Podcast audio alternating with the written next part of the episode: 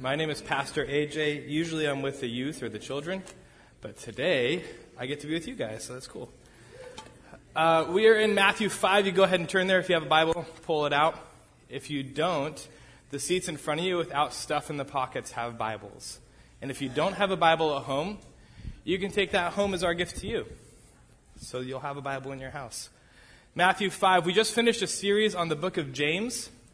James was a great book, and uh, a, lot of it's looking at the heart and what's going on in our heart as we try to live out our faith daily and, and, and applying God's word to our life. And a lot of that ends up pulling, it looks like, from the Sermon on the Mount. And so today we're going to go through Matthew 5 through 7. So hopefully you guys have coffee. We're going to be here for a few hours. Matthew 5 through 7. Yeah, there we go. We got one fist bump. Yeah, a few hours of sermon. Cool. Matthew 5. Okay, so here's Jesus. He's at the beginning of his ministry. He's getting to a point where um, he, he's starting to get popular. Popularity is starting to follow him. People are following him. Uh, hundreds, maybe thousands of people are coming after Jesus. And, and he, uh, he decides to do something that if you're a political campaign advisor, you'd probably start panicking. You'd be like, Jesus, what are you doing? This is not the right call at this point in time. Jesus pulls the people out and gives them this sermon that's known as the Sermon on the Mount.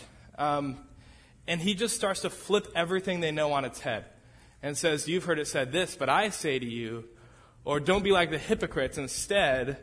And the people following him, this is all they've known for their lives. And Jesus just starts to twist this and flip it on its head. See, the people in Israel had become kind of a legalistic people. If you've heard any amount of biblical teaching, you probably understand this that we have the Pharisees who are pretty legalistic and uh, most Jews have come to this point where their desire to follow God is reflected in what they're doing. Their desire to follow God is reflected in what they're doing, um, but not necessarily in their hearts. And so you have things like they're tithing uh, spices, they're tithing small amounts of things, and they're not caring for their parents. Uh, their, their actions are merely legalistic and not necessarily indicative of a heart that follows Jesus. And this wasn't necessarily bad. See, to set up the scene, um, the Jews over time had, had developed this legalistic attitude and, and, and manner of life because that's what they knew and that's what they had and that's what worked. Uh, God was silent for a few hundred years between the Old Testament and New Testament in that he didn't speak through somebody to write scripture. He didn't raise up a prophet.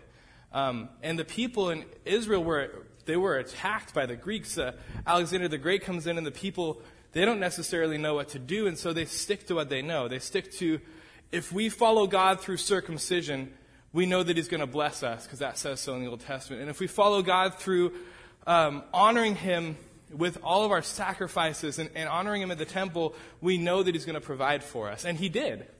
He did. He provided for them. And as the years go by, they, they basically look back at this game plan and say, what we did helped God to work in this way. And in so doing, they ended up starting to become like all the other nations. What we do appeases God, and God acts in this way. And although that is true, what wasn't true was that their hearts weren't reflecting it.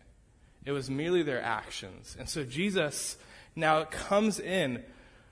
The God, the creator of the universe, comes in, steps in time, and starts to interact with people starts to basically say, This is what you've done, this is what you've been doing. Let me set it straight. This is what you should be doing. And that's where we come to Matthew 5. And Matthew 5, it says in verse 1 Seeing the crowds, he went up on the mountain, and when he sat down, his disciples came to him. He opened his mouth and taught them, saying, Blessed Blessed are the poor in spirit, for theirs is the kingdom of God. Jesus walks through these, uh, what we know now as Beatitudes, and starts saying, Blessed are those, basically, who you think aren't blessed. Blessed are those who uh, the world sees as unfortunate. Fortunate are they, because theirs is the kingdom of God. Blessed are the poor in spirit. Jesus walks through uh, these through verse 11 and basically says, Rejoice when these things happen to you. Rejoice when the world looks at you in this way, because in the kingdom of heaven, this is a good thing. See, just like us today, people back then were viewing the earth as their entire existence. Our time here, this is all we know, this is all we have, and there's nothing beyond this. And Jesus begins in his teaching saying, Look, there's more beyond what you have in this earth. There's more beyond the, the temporary. There's much more at stake here. And just because for a few years you're going to be ridiculed by people around you doesn't mean that for eternity this is going to be the case. So he looks at these people and he says, You're poor in spirit. That's for this earth is not all that matters. There's a whole lot more at stake here. Point number one in your notes um, Jesus trying, trying to reorient us, trying to re get us to look at what's important. Uh, point number one says, We are to be a distinct people, reflecting our Creator in every way.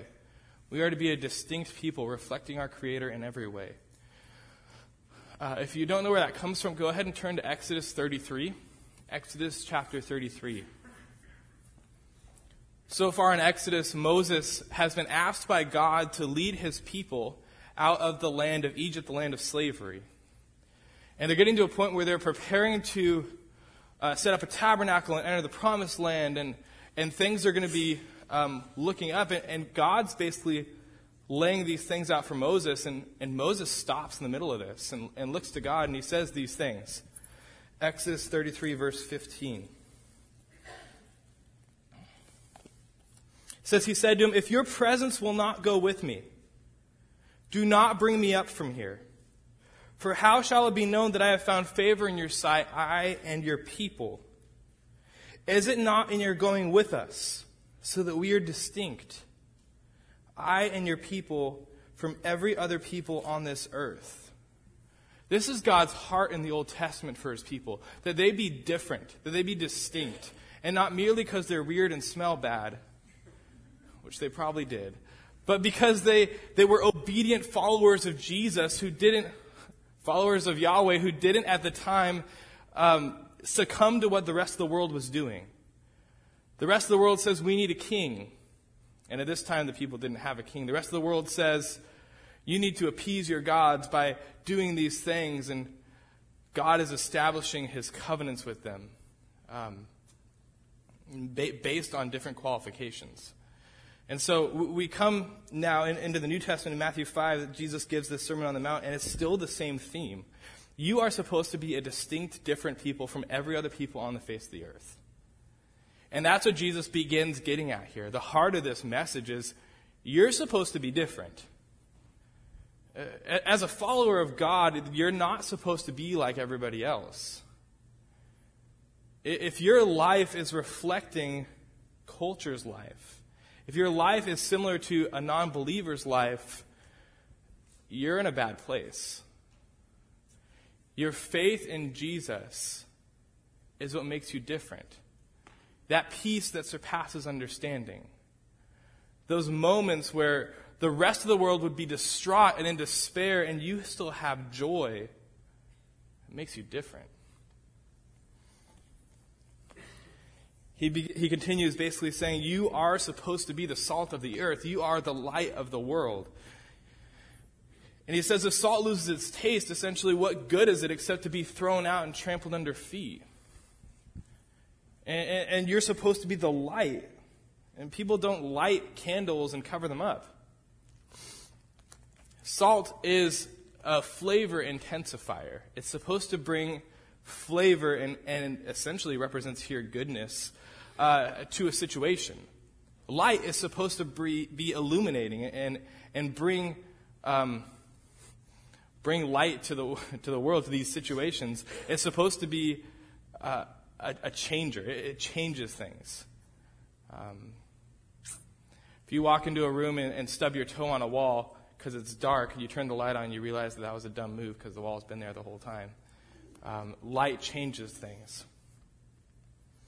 He continues on. Basically, at this point, he's he's setting the stage for um, what he's about to say about things like lust and divorce and, and oaths. And he's saying, Look, I didn't come to change the law. That wasn't my goal. My goal wasn't to, to change the law. Rather, it's to fulfill it. In verse 19, he says, Therefore, whoever relaxes one of the least commandments and teaches others to do the same will be called least in the kingdom of heaven. But whoever does them and teaches them will be called great in the kingdom of heaven. For I tell you, unless your righteousness exceeds that of the scribes and the Pharisees, you will never enter the kingdom of heaven. This was a weird thing for the people to read because in their minds, the most right, the people to hear, in their minds, the most righteous people were scribes and Pharisees. They had seen these people uh, act on the law, live out the law, and basically they were above everybody else. In their culture, they were above everybody else. They had honor. And, and their righteousness was seen by others. They'd pray in the streets and they'd instruct the people on the law. And now Jesus looks at them and says, Your righteousness needs to be more than theirs. And the people are like, That's impossible. Like, do you have any idea? We can't do that. Our righteousness cannot exceed that of the scribes and the Pharisees. Have you seen them? Jesus' point is their righteousness does not flow out from their hearts. And your righteousness can never be actual righteousness unless it flows from your hearts. Uh, truthfully, we can't have righteousness as people apart from Christ. And that's basically Jesus' point here. Your righteousness needs to exceed that of the scribes and the Pharisees. Yes, it is impossible. How do you get it? Imputed to you on behalf of Jesus imputed to you because of Jesus. You get his righteousness, and now your righteousness can exceed that of the scribes and the Pharisees, not of your own doing. He says, You have heard it said that it was said of those of old, You shall not murder, and whoever murders will be liable to judgment. Most people there would be like, Yep, that is a good law. If you murder someone, you should be liable to judgment. Jesus says, But I say to you that everyone who is angry with his brother will be liable to judgment. Whoever insults his brother will be liable to the council, and whoever says, You fool, will be liable to the hell of fire. Jesus is getting kind of personal here. He, he's starting to step on toes and get a little intrusive in, in his message, saying, You've heard it said, don't murder, but I say to you, don't even be angry with somebody. Don't wish somebody harm. Don't say to somebody, you fool. These things will still make you liable to judgment.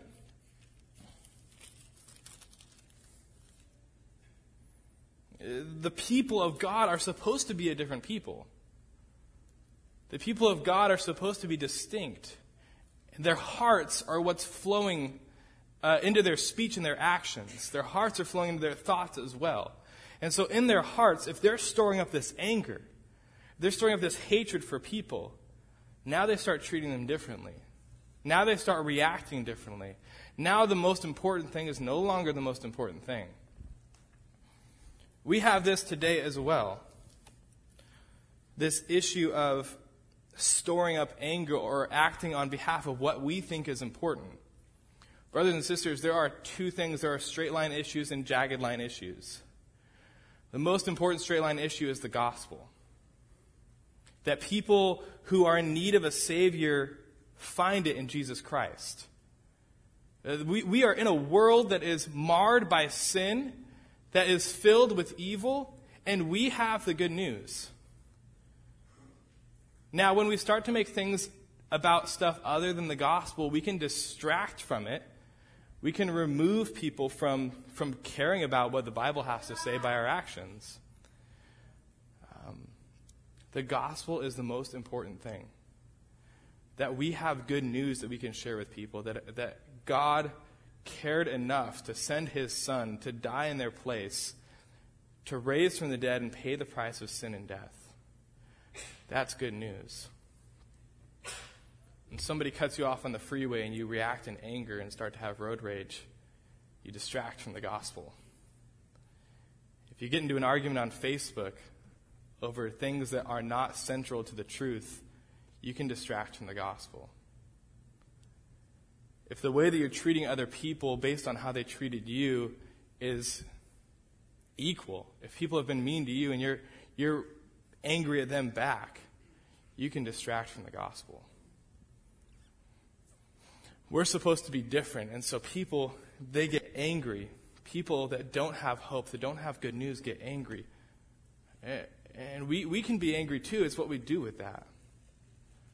Paul says in Philippians, don't let the sun go down in your anger. Be angry and do not sin. And so our goal then is, as Christians, to deal properly with these responses. The NBA has this rule where uh, a player will be fouled and they basically have three seconds to respond and react. And after that, they need to like chill out. I call it the chill out rule. Um, it's probably not the actual name. they, they instituted that rule because people will react to things. We're, we're reactionary people. And so, similarly, we will react to things. Um, what are you doing with that anger? What are you doing with those reactions? This is so important to Jesus. He says, If you remember that your brother has something against you and you're at the altar, leave your gift there and go reconcile with your brother. Uh, if you're in church and you remember that somebody in this room has something against you, reconcile with them before you continue to worship. Uh, these things stop community. These things um, stop us from truly worshiping and worshiping well. Uh, we need to be able to be people who are forgiving and reconciling. He goes through these, uh, continuing through lust and saying, Look, if you've even looked at a woman lustfully in your heart, you've already committed adultery.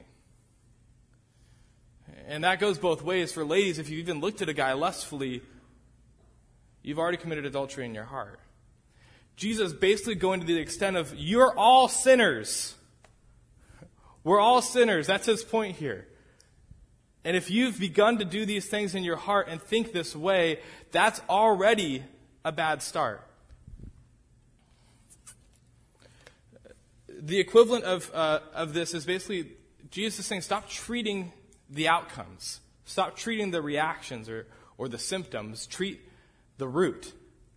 It would be like watching, be like those of you who worked in kids ministry, it would be like a kid falling over and injuring his leg, and you looking at the kid and saying, Stop crying, and then walking away. But his leg's hurt. You never helped the leg. Uh, the heart is the problem for us. Uh, our reactions, our, our, our, lives are indicative and, and outflowing from our hearts. Jesus even says in Luke, out of the abundance of the heart, the mouth speaks. And if we understand Jeremiah, the heart is deceitfully wicked beyond cure. Um, if we understand Jesus, he gives us a new heart. Have that new heart. Colossians 3 will, will talk to us about that new life that we're supposed to live in Christ, different from other people. He ends chapter 5, going to verse 43. You've heard it said, You shall love your neighbor and hate your enemy. But I say to you, Love your enemies and pray for those who persecute you, so that you may be sons of your Father who is in heaven. For he makes the sun rise on the evil and on the good, and sends rain on the just and the unjust. This is a frustrating thing that Jesus teaches us to do, but it's so completely right. He says basically, like, you've heard it said, love your neighbor and hate your enemy.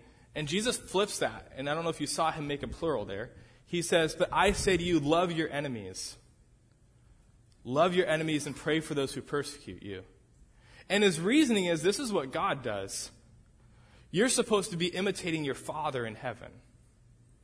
And if this is what God does, if He causes the, the sun to rise on the just and the unjust, if He causes the rain to fall on the just and the unjust, then you too should be able to forgive and respond to people who hurt you in a loving way.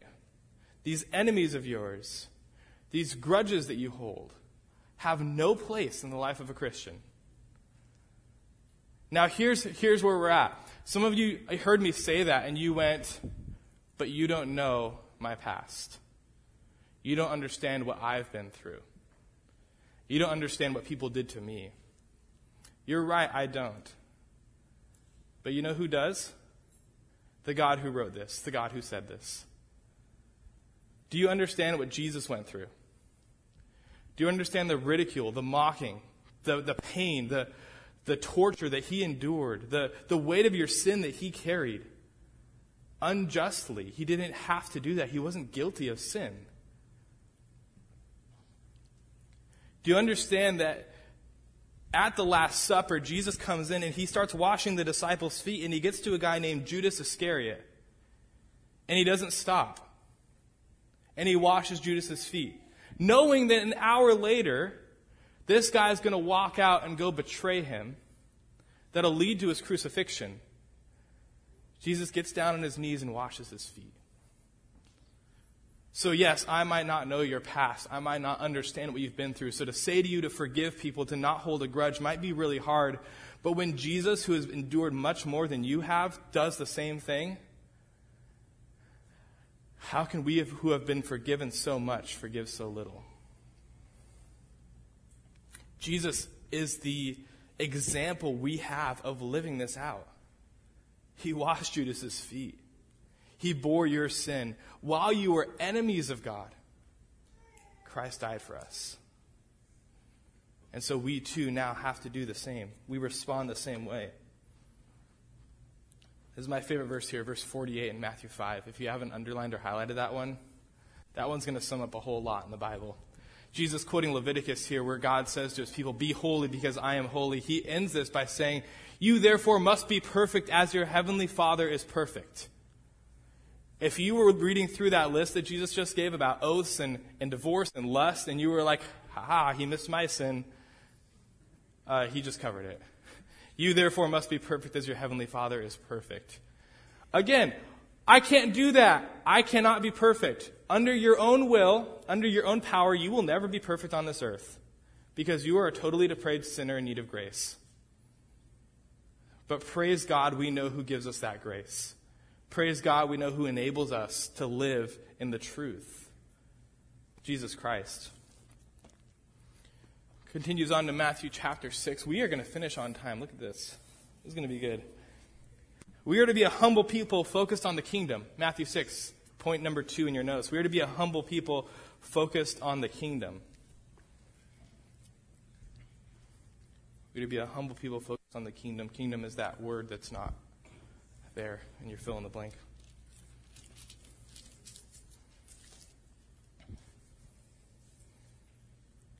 He says in, in verse 1 Beware of practicing your righteousness before other people, in order to be seen by them. For then you will have no reward from your Father who is in heaven. We have no problem with this, right? Practicing our righteousness to be seen by other people. Gosh, this is a problem. Um, we, we still, to this day, do things so that other people can see them. I struggle with this sometimes. If other people can see me do this, they'll think so much more highly of me. And Jesus begins attacking this here, basically saying, it's not about the other people seeing you. It's never been about the other people seeing you. He continues on. Um, Verse 3 But when you give to the needy, do not let your left hand know what your right hand is doing, so that your giving may be in secret, and your Father who sees in secret will reward you. He's so cautious of, of, of going against what the Pharisees are doing and the scribes are doing and saying, they're doing their righteousness and their deeds to be seen by other people. And you are supposed to be distinct. It's not about the other people. We just finished a, a, wonderful book in our summer guys Bible study called Life Together by Dietrich Bonhoeffer. And if you thought I wasn't going to mention Bonhoeffer in a sermon, you were wrong.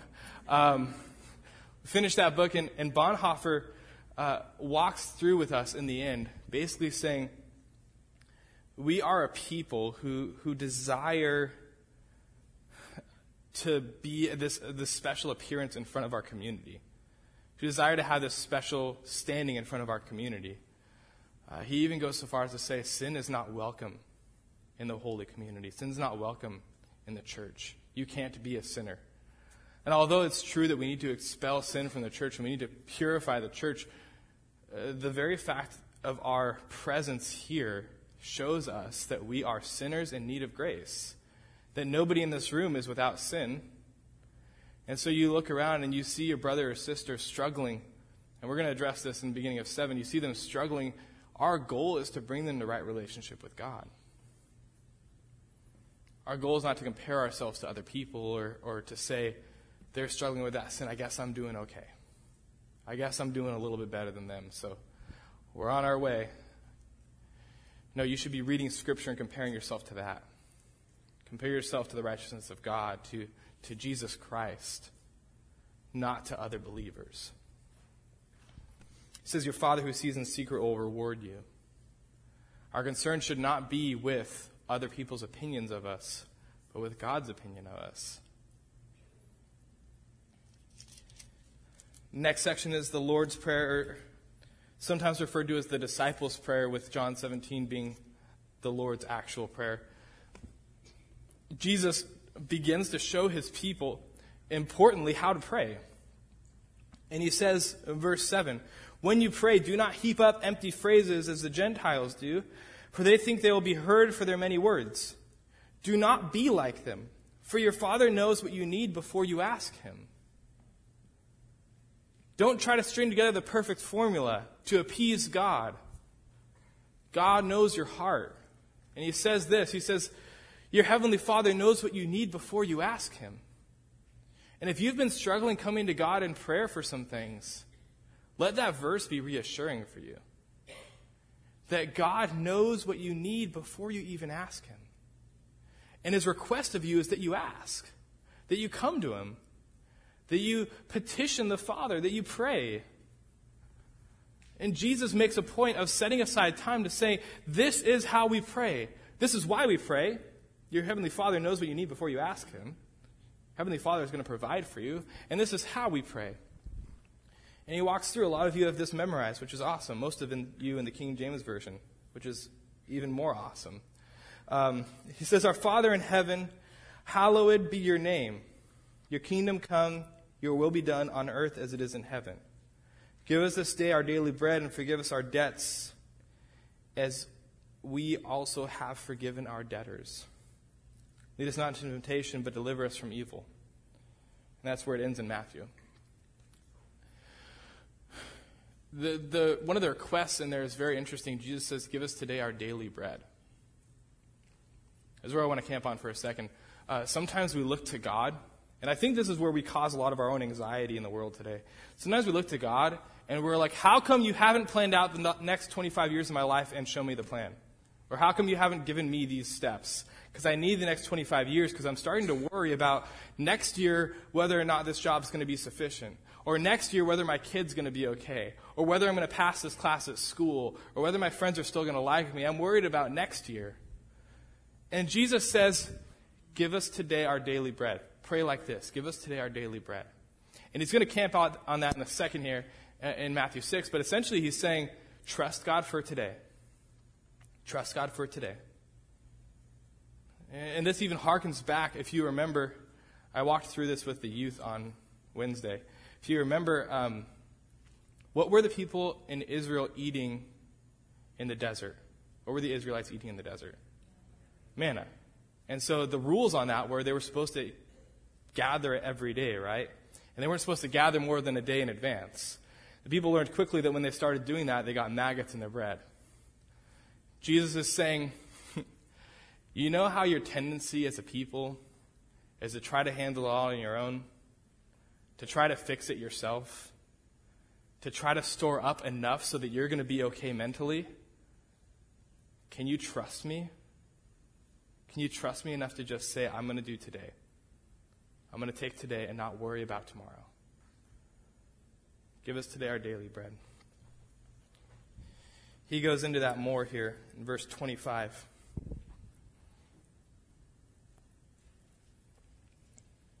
Went right in my mustache. That's good. Verse 25. Therefore, I tell you, do not be anxious about your life, what you will eat or what you will drink, nor about your body, what you will put on. Is not life more than food, and the body more than clothes? Look at the birds of the air. They neither sow nor reap, nor gather into barns, and yet your heavenly Father feeds them. Are you not of more value than they? There's an old song, um, and it goes, I sing because I'm happy, I sing because I'm free. His eye is on the sparrow, and he watches over me. Jesus cares about the sparrow. He cares about the birds. Which is super weird um, for us to like look at and think, God cares so much. He's so vast, He's so great, He's so magnificent, all these names of God around our, around our uh, worship center. He's so sovereign over everything that He cares about the birds and that He watches out for them. And so Jesus' point is he also watches for you. If he's cared about the birds and their minor details of life, how would he not be caring about you? And then he says, Consider the lilies of the field in verse 28. How they grow, they neither toil nor spin, yet I tell you, even Solomon in all his glory was not arrayed like one of these. But if God so clothes the grass of the field, which today is alive and tomorrow is thrown into the oven, will he not much more clothe you, O you of little faith? Therefore, do not be anxious, saying, What shall we eat? Or what shall we drink? Or what shall we wear? For the Gentiles seek after all these things. Your heavenly Father knows that you need them all. But seek first the kingdom of God and his righteousness, and all these things will be added to you as well. Therefore, do not be anxious about tomorrow, for tomorrow will be anxious for itself. Sufficient for the day is its own trouble. Listen, some of you God brought you here today to hear just that. Some of you need to hear that. You need to apply that to your lives. That tomorrow has enough trouble for itself. That maybe our nervous planning for the next year, our, our nervous five year plan, is not our job to worry about. That maybe the God who cares about the sparrows, maybe the God who cares about the lilies of the field, maybe he has a plan for your life. Maybe it's bigger than what your plan is. I know some of us get frustrated sometimes because we, we have this plan in place and we're like, there's this angle here, and if I can get through, then I have everything that I need. And God throws that to the side and is like, no, can you trust me for today? Your plans get messed up. And that's frustrating. I know that as a person. I know our plans getting messed up is like super annoying. But if I trust what Jesus says, if I trust that He cares about every detail on this planet, then I can also trust that maybe He has a better plan for my life than I did. Think back to some of the things you wanted when you were younger and how you're so glad now that those things didn't work out. Maybe it was a relationship or, or a job or a toy. Um, maybe you're so glad now looking back, I'm that that didn't work out. And God's basically saying, trust me. Trust me now. That tomorrow has enough to worry about. Where are you at today? Do you trust God with today? Do you trust God with now? Do you trust that He's still weaving everything together in your life like He always has? Maybe just because He doesn't feel near to you doesn't mean that He's not. Maybe He's still intricately weaving everything together in your life for His glory and for your good.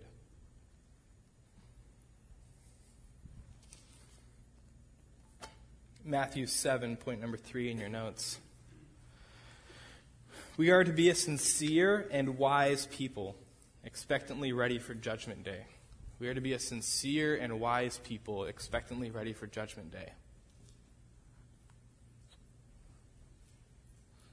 Matthew 7 famously opens up, and the King James says, Judge not, lest ye be judged. ESV says, Do not judge, or you too will be judged. Unfortunately, a lot of people, and even in the church, just like those first three words do not judge. And that's where we stop. Do not judge. Uh, it's interesting because Jesus didn't stop at three words. It's interesting because the, the rest of the New Testament authors don't agree with that statement of just simply do not judge. In fact, Paul says judge with sober judgment. Uh, in fact, we're asked in Matthew 18 to, to hold each other accountable for our sins. And so, what does Jesus mean when he says, Do not judge, or you too will be judged? Judge not that you will not be judged, for with the judgment you pronounce, you will be judged. And with the measure you use, it will be measured to you. Basically saying, be careful with how you're judging.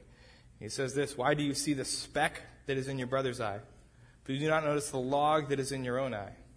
Or how can you say to your brother, Let me take the speck out of your eye, when there is a log in your own eye? You hypocrite. First take the log out of your own eye, and then you will see clearly to take the speck out of your brother's eye.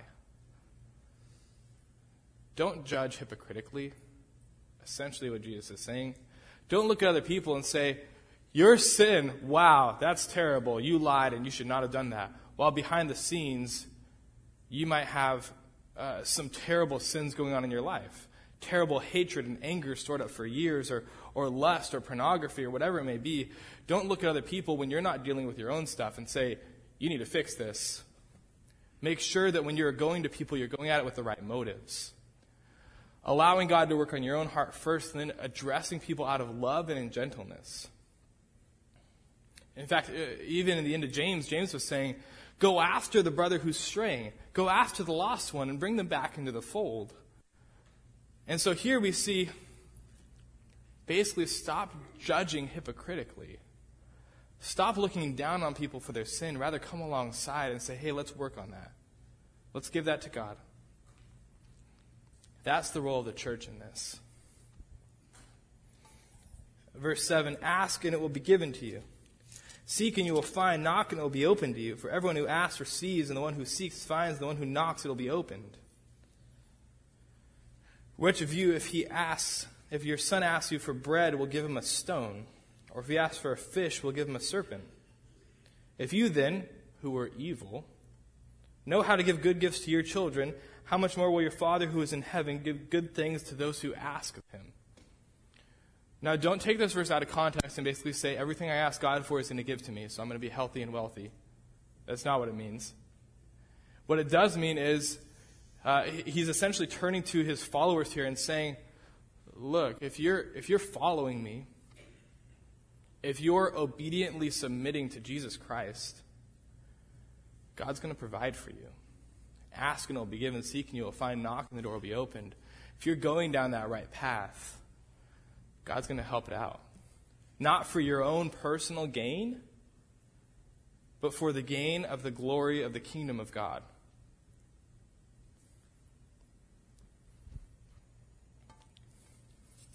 You got to keep number one, number one, and that is the kingdom of God. Uh, Jesus here saying, like, these things are going to be provided to you because your heavenly Father cares for you, is not talking about personal gains. He's talking about advances for the kingdom. So if you think that Jesus providing a Mercedes for you is going to be an advance for the kingdom, I have bad news for you. It's probably not going to be. In fact, maybe Jesus providing some difficulty in your life is going to prove to be an advance for the kingdom. That's number one. That's a straight line issue. The gospel is the most important thing. The advancement of the kingdom of God is the most important thing. So, whatever you wish that others would do to you, do also to them, for this sums up. This is the law and the prophets. This is all the Old Testament. Whatever you want other people to do, do to them as well. If you don't want people to react to you like that, don't do that. If you don't want people to treat you that way, stop doing that to them. And this is a lesson we teach kids. Do you want your brother to hit you? Then stop hitting your brother. Pretty simple. And this is a lesson as adults that Jesus sees is appropriate to teach us because we still don't get it sometimes. Uh, in, the, in, in, chapter 5, Jesus is talking about um, an eye for an eye and a tooth for a tooth. Uh, this code of Hammurabi, this, this Old Testament law essentially, basically saying, make sure that your payment is equal for these things. Jesus in Matthew 5 said, turn the other cheek. Uh, here, here we're seeing the same thing of don't do these things to other people. Don't react the same way that they would react to you. You're supposed to love them.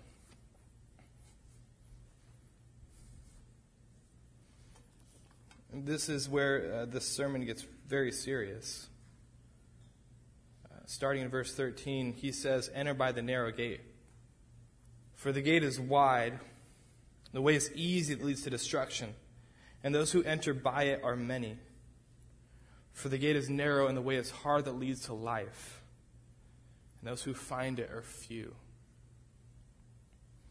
there is a very real sense. I talked at the beginning about being eternally minded, not merely focusing on the earth or the temporary. There is a very real sense where every one of us will stand before God in judgment one day. The way there, the way to God, is narrow. The way to the kingdom is narrow, and it is hard, and it is difficult. And there are few who find it. It's not going to be an easy road. I've sat with some of you and, and cried over difficulties with, with family members not believing in Jesus, with, with watching friends stray from the path. I know that this is a burden on the hearts of people in this room. That your family and friends would find the narrow path. Jesus here is saying it's hard. It's hard. But He knows the way. What's that judgment day going to look like? Verse 21. Not everyone who says to me, Lord, Lord, will enter the kingdom of heaven, but the one who does the will of my Father who is in heaven. On that day, if you haven't been paying attention, please pay attention now. On that day, many will come to me and say, Lord, Lord, did we not prophesy in your name? and cast out demons in your name, and do many mighty works in your name. And then will I declare to them, I never knew you. Depart from me, you workers of lawlessness. Is why I wanted you to pay attention to that. That means that people in this room who claim to be followers of Jesus, who say, I was in Awana and I served in these areas. I, I helped at VBS and, and I was there. I helped your people. And Jesus is going to look at them and be like, I never knew you. You and I never had a relationship. You never gave me your heart. What you did was those outward actions that looked good to other people because those were the ones that you were concerned about impressing. Those are the ones whose favor you tried to win, and you did win their favor. But that's not going to matter a whole lot on Judgment Day. When you're standing before God and He looks at you and says, I never knew you. Geez, that should terrify us. That there will be people who thought their whole lives that they were followers of Jesus. That thought their whole lives they were doing what they were supposed to be doing and never had a relationship with Him. That should scare us and that should be a burden to us. This is why Paul says in 1 Corinthians examine yourselves to see if you are in the faith. Test yourselves.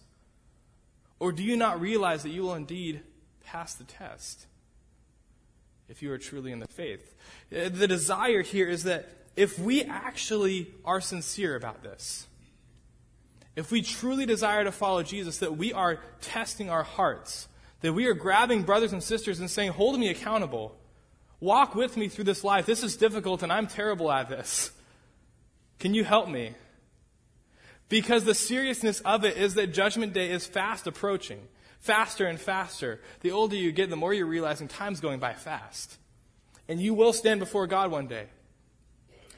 And my prayer is that nobody in this room gets looked at and says, I never knew you. But rather, God sees people from Village Bible Church and says, Well done, my good and faithful servant. Enter into my rest. That's our hope. That's our goal. But what we understand from this is that's not easy. That your attendance on Sunday or your help in ministries is not what gets you into the kingdom of God. It's your heart. Have you given everything to Jesus? Have you given up your life? Have you said to him, Not my will, but yours be done? C.S. Lewis says this. He says there are two types of people in this world those who look to God and say, Thy will be done, and those who God looks at and says, Thy will be done. Can you give up your life to God? Can you stop holding on to those perfect plans that you have set in place? Saying, I'm going to figure out my life, I'm going to have it together. Can you let that go? Can you trust that God knows better than you do? Can you let go of your sin? The way is narrow and the path is hard. and there are few who find it. So then, what should we do? Verse 24. Everyone who hears these words of mine and does them well, uh, they, they will be like a wise man who built his house on the rock. The rain fell and the floods came. The winds blew and beat on that house, but it did not fall because it had not been founded on the rock. Because it had been founded on the rock. Everyone who hears these words of mine and does not do them will be like a foolish man who built his house on the sand. The rain fell and the floods came and the winds blew and beat against that house and it fell and great was the fall of it. And you know this if you've ever built a sand castle. Uh, sand is not really a good structural support. It gives way. Here's, here's the application here. Your, your plans are sand. Your, your determining, uh, determination uh, in your own life is sand. Your will is sand. God's plans aren't. God's will is rock. God's purpose for your life is rock. And it's not going to be easy. It's going to be super difficult. This is why Jesus continues teaching, and, and thousands of people turn away and say, We can't do that. And this is why Jesus looks to you and says, You don't have to do it by yourself. It was never intended for you to do alone. We're going to start a, a series, a mini series on the Holy Spirit next, and this is this is the empowering, uh, the empowering aspect in the life of believers. The empowering person is the Holy Spirit. That God has given that to us as a seal. That we don't have to live life by ourselves. We don't have to do it all. In fact, we shouldn't. Jesus has given us the Spirit to remind us, to help us how to walk.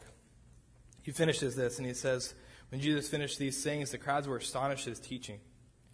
For he was teaching as one who had authority and not as their scribes.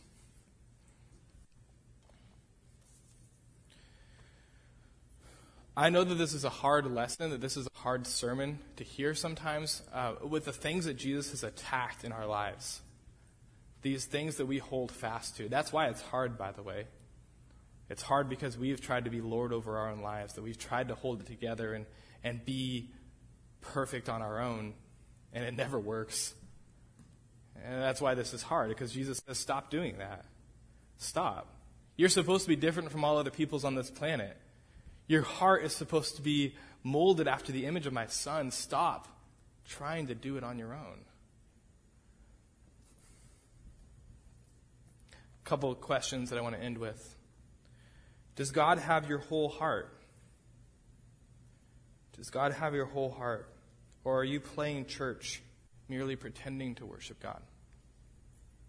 Please, everyone in this room, ask yourself that question because it looks like on Judgment Day from Matthew 7 that there will be people who think, I, I was doing everything I was supposed to do.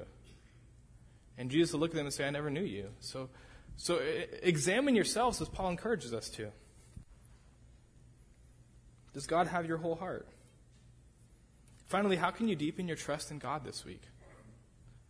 How can you deepen your trust in God this week? Is it giving up those five year plans that you have?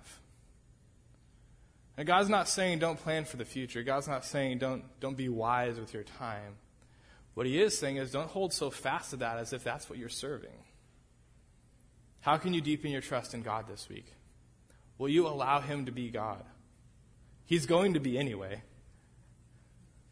Are you going to fight Him on it?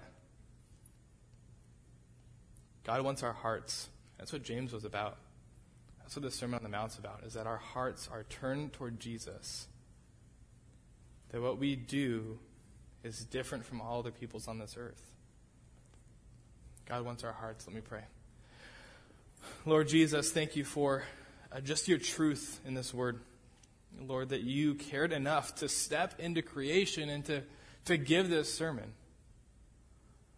Lord, at, at the most